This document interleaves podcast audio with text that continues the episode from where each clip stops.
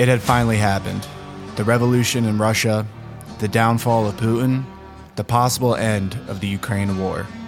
Wagner's march on Moscow was supposed to be one of the most historic moments of the 21st century. And then, just like that, within 24 hours, it was over. But how did possibly one of the most historic and revolutionary events of the 21st century turn into a metaphorical dud?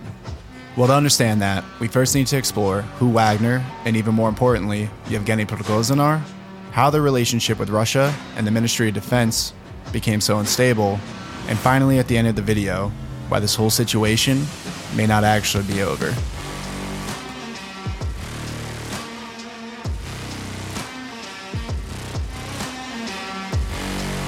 Major questions about Russia's future remain after this weekend saw one of the most direct challenges to Putin's authority in decades. Yevgeny Prigozhin, the head of Russia's shadowy mercenary unit, the Wagner Group, on Friday pulled his troops from the Ukrainian front line to confront the Russian government. After apparently taking the southern city of Rostov-Don, a critical military outpost just across the border from Ukraine, Prigozhin and his troops sped towards Moscow, coming within 200 kilometers of the capital city before abruptly agreeing to send his troops back to the front line. The chaotic, fast moving events at first suggested a potential coup, with Prigozhin threatening a march on Moscow and insisting he aimed to rout out corruption in Russia's leadership. But within 24 hours, Belarusian President Alexander Lukashenko had apparently brokered an agreement between Prigozhin and the government, and Prigozhin announced his plans to send his troops back to Ukraine while he will live in apparent exile in Belarus. Since announcing his mutiny was over, Prigozhin has not been seen in public, though he did post a defiant audio message on Monday claiming his feud was more with the Ministry of Defense than it was with the Russian state. Still, details about the deal between Prigozhin and the Kremlin remain scant, but at least one reported component that the Russian state would drop the criminal investigation into Prigozhin for his armed insurrection. Wagner mercenaries, many recruited from Russian penal colonies, have been a crucial part of Russia's war effort in Ukraine. But in recent months, Prigozhin has lashed out at Russian military leadership for its poor planning and decision making, as well as what he saw as a lack of support for his troops. In fact, this recent mutiny wasn't the first time that Prigozhin has had issues with Russian leadership. Prigozhin has had pointed conflict with Defense Minister Sergei Shoigu and Chief of General Staff Valery Gerasimov about his group's lack of ammunition, even threatening to leave the front line in the Ukrainian city of Bakhmut in May if his demands weren't met. On Friday, Prigozhin appeared to mount his most brazen and desperate attack yet on the defense apparatus and Russian leadership overall. Prigozhin and his group have the military effectiveness that regular Russian troops lack, but that alone wasn't enough to give Prigozhin the influence that he sought in the defense ministry. Nor was it enough to bring other members of the Russian government on his side, which would have been critical for an effective coup if that was truly Prigozhin's intent. But first, let's evaluate what is the Wagner Group. The Wagner Group is Prigozhin's private army, created initially to further Russia's military goals while still giving the government plausible deniability of actual involvement.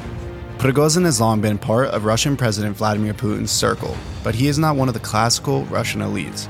The convict turned hot dog seller eventually won a lucrative government contract for catering and construction through his Concord Group business in 2014. He began building the paramilitary organization known as Wagner Group. Initially used in Russia's invasion of Crimea that year, the so called Little Green Men began popping up elsewhere as well, such as in Syria, where Russia supports the regime of dictator Bashar al Assad, and in Mali and the Central Africa Republic. Prigozhin has long been suspected as the head of the group, but had never publicly claimed the role until Wagner was recruited to fight in Ukraine. Now, what does this situation mean for Putin and the rest of Russia's leadership? Prigozhin's march on Moscow began as a retaliation for a supposed Russian Defense Ministry attack on a Wagner camp. Prigozhin accused Russian forces of launching a rocket attack that killed Wagner forces, supposedly triggering Prigozhin's plan to bring the fight to Moscow. Prigozhin and his men moved rapidly from Rostov-Don, about 1,000 kilometers from the capital, to within 200 kilometers of Moscow within hours before turning back. Though Putin is out of immediate danger, he's still in a deeply uncomfortable position. Kremlin leadership and local governments demonstrated their loyalty throughout the brief ordeal, posting videos of support on Telegram. But Prigozhin's march was the most brazen attempt on Putin during his 20 years in power. And although a number of politicians and activists have vocally challenged Putin's corruption, repression, and stranglehold on power, none of them have ever had an army behind them. Prigozhin's challenge to Putin's authority was highly visible and caused very clear anxiety within Russian leadership. Security forces were on high alert in Moscow, even as life seemed to continue as normal. Assuming Prigozhin is still headed to apparent exile in Belarus, what comes next for Russia is as much a mystery as the events of the past week. Now, what does this mean for the war in Ukraine?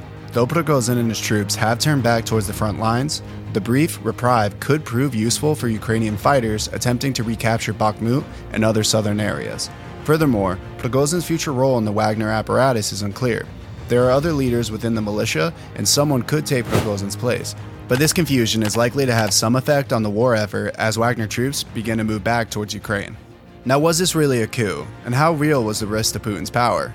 Any successful coup relies on a few key components a weak central state, a contentious relationship between the military and the civilian government, and allies on the inside willing to support and overthrow the government. If Prigozhin's attempt had succeeded, it would have been a true outlier.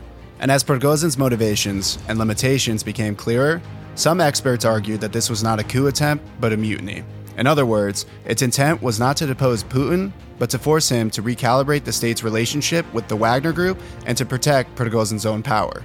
Regardless, the armed march towards the capital was a direct challenge to Putin's authority, and it gave some insight into the strength of the central state, which Putin has intently engineered during his rule. So, what happens next? Within Russia, it's difficult to tell. The politics are so secretive and the motivations of leadership so opaque that predicting the next development is nearly impossible. Though Putin has seemingly wrapped up this brief challenge to his authority, things probably won't go back to normal for him.